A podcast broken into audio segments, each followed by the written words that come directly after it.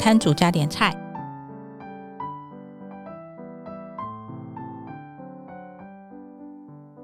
嗨，欢迎来到路边摊，我是摊主吴巧亮。你现在收听的是路边摊的 Podcast 频道，就是我们前两集有录了一个加点菜的新单元，然后是在上一集的节目之后，那后来有听众朋友跟我们反映呢，说希望这个加点菜单元能够独立出来，因为这样子他才能知道说我们加点什么菜这样子。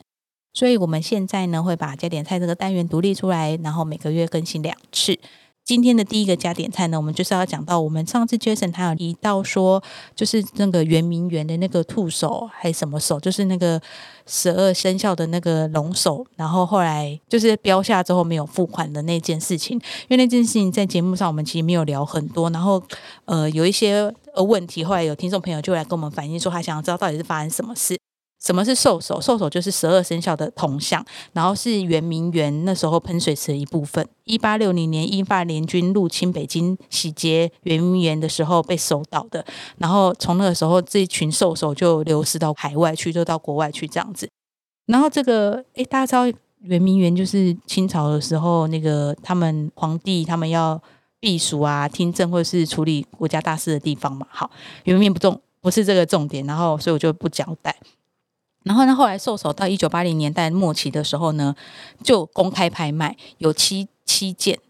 就是兽首刚刚讲是十二生肖的铜首嘛，就是那个那个那个什么鼠牛虎兔龙蛇马羊猴鸡狗猪。然后在一九八零年代公开拍卖是七尊，就是鼠牛虎兔马。猴、猪这七尊透过不同的方式回归中国。听说、据说、据说、据说，现在龙首在台湾，然后蛇、羊、鸡还下落不明，好蛮精彩的哈。还有下落不明的，到现在还依然下落不明哦。好，然后刚才呃，Jason 上次提到的说是二零二零零九年的时候呢，兔手跟手手，就兔跟老鼠的手，在法国被拍卖，然后最终这两件头像以。总共三千一百四十九万欧元落锤，以当时大概两千零九年二三月的那个汇率折算，大概是新台币十一点七亿元。天哪，在二零零九年的时候，十一点七亿元的标案，好，得标者是中国的企业家，叫蔡明超，他是厦门星河艺术拍卖有限公司董事长兼总经理，也是中华抢救海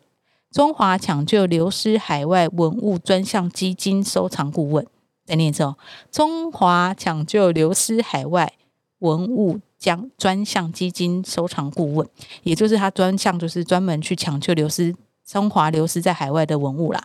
不过呢，他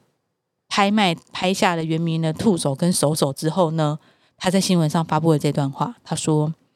作为一个中国人，在这种时刻都应该站出来。我只是尽到了自己的责任，发出我们的声音。但是这个款我不能付。什么？”有听到吗？他说这个款我不能付。当时呢，国呃在中国的舆论呢就不赞同以回购的方式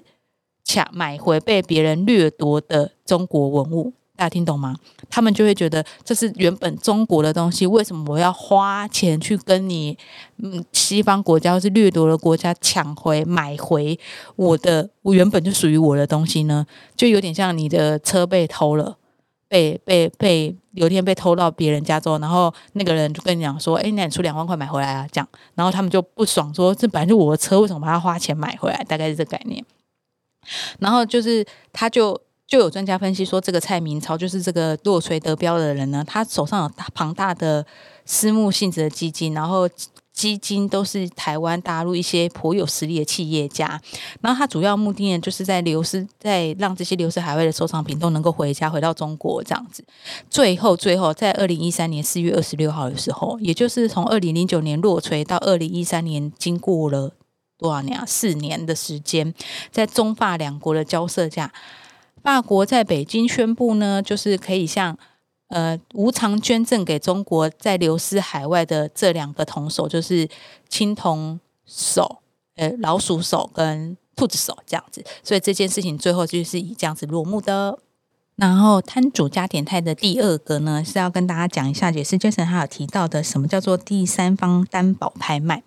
第三方担保拍卖呢，就是说，今天我是一个我是一个卖家，就是我不管我是艺术家，或是我是那个艺术品的担呃拥有者，我今天想要把那个作品拿到市面上去拍卖的时候，今天。他就会呃拿到拍卖品拍卖行拍卖的时候呢，买方他可能会担心说会不会没有人买。然后，但是你知道，做一个艺术品啊，如果它拿到市场上去被流标或被拍卖次数越多，可能会有损于它的价值。所以呢，今天如果我今天拥有一个很我觉得很厉害的艺术品，我就会希望我这次被拍卖是有人真的要收的，它有被拍出一个我觉得很 OK 的价钱，然后它真的有被收藏的，而不是拿出来之后又流标或者是低于预呃我的预设的价钱这样。所以在这种情况下呢，拍卖行就会想要。让很多的拍卖行当然就是希望说，呃，拥有者他可以把他东西拿出来卖嘛。可是今天我是拥有者的话，我就会很怕说，我今天拿出来之后会不会被流标，或者是没有人买，或者是降低它的价值，干嘛干嘛的。所以就出现了一个第三方担保拍卖这件事情。也就是说呢，在拍卖前就跟担保方讲好，说我的这个作品用最低价格会卖给担保方，就算这个作品，比方说。这个作品放到拍卖品拍卖行上面，即使没有用我心中想要的那个数字成交，比方说我是拥有者，没有用我心中想要的数字成交，我也可以用原本就跟担保方讲好那个数字卖给那个担保方。也就是说，担保方如果它的好处是什么？就是今天如果没有人标的话，或是标到没有预期的话，他就可以用它比较便宜的价格，因为那担保方谈好的价格一定稍比。比比较便宜一点，他就可以用比较低于市价的价格收购那个产品。那对他来说，他还有一个是说，他因为他做的担保服务嘛，所以他可以抽这个佣金，就是所谓服务费，有点像。呃，怎么说？买保险你要给人家保险的佣金，保险员佣金一样，所以这个第三方的担保公司、担保方，他就可以再收取这个佣金，所以他不但可以得到服务费，他是一定会有稳定的收入，是这个服务费的部分。那他也可能会用这个保留价，也就是最低价格取得这个艺术品。如果在拍卖行上面流标的话，那对于买方来说，就是我刚刚说的心态，就是你已经可以确定说，就是一呃，我的我的艺术品，它可以一定可以被。用我觉得 OK 的价格转售出去，因为那个价格也是大家谈好的这样子。那对买方来说呢，也是另外一个好处。对买方来说的好处是什么呢？就是你知道吗？所以在艺术拍卖里面，他们很担心的一件事情就是，你买了一个没有人要跟你抢的作品。就是如果这东西丢出来，全世界只有你喜欢，那就没有人喜欢，没有人喜欢，就没有人想要跟你跟你竞标嘛。那所以对买方来说，就是我可以确保至少有一个担保方，他是想要的，代表他是有市场价值，他是可被市场检验的作品。也就是说，我今天买方我来买这个东西的话，比较不用怕未来可能转手转不出去这样子。但是呢，并不是所有的艺术品它可都可以获得担保。你这样听起来你就知道，是今天是拍卖行，他很希望可以到就是这个作品的拍卖，可见这作品的价值一定还不错。然后厂家也很怕它被贱卖，所以他们才会对这件事比较珍惜一点。所以并不是所有艺术品都可以获得担保，它必须满足两个需求：第一个是它要经过真伪确认是真作，而且它的产权没有瑕疵。关于产权有没有瑕疵这件事情呢？我们在接神那集节目有提到。今天也是达文西，or 达文西工作室，或者是你的产权根本无法厘清，那就是重大瑕疵。好，今天就讲了两个关于了圆明园的兽首的事件，然后还有中国人的爱国事件，以及第三方担保品公司的状况。那我们就期待下一次的加点菜喽，拜拜。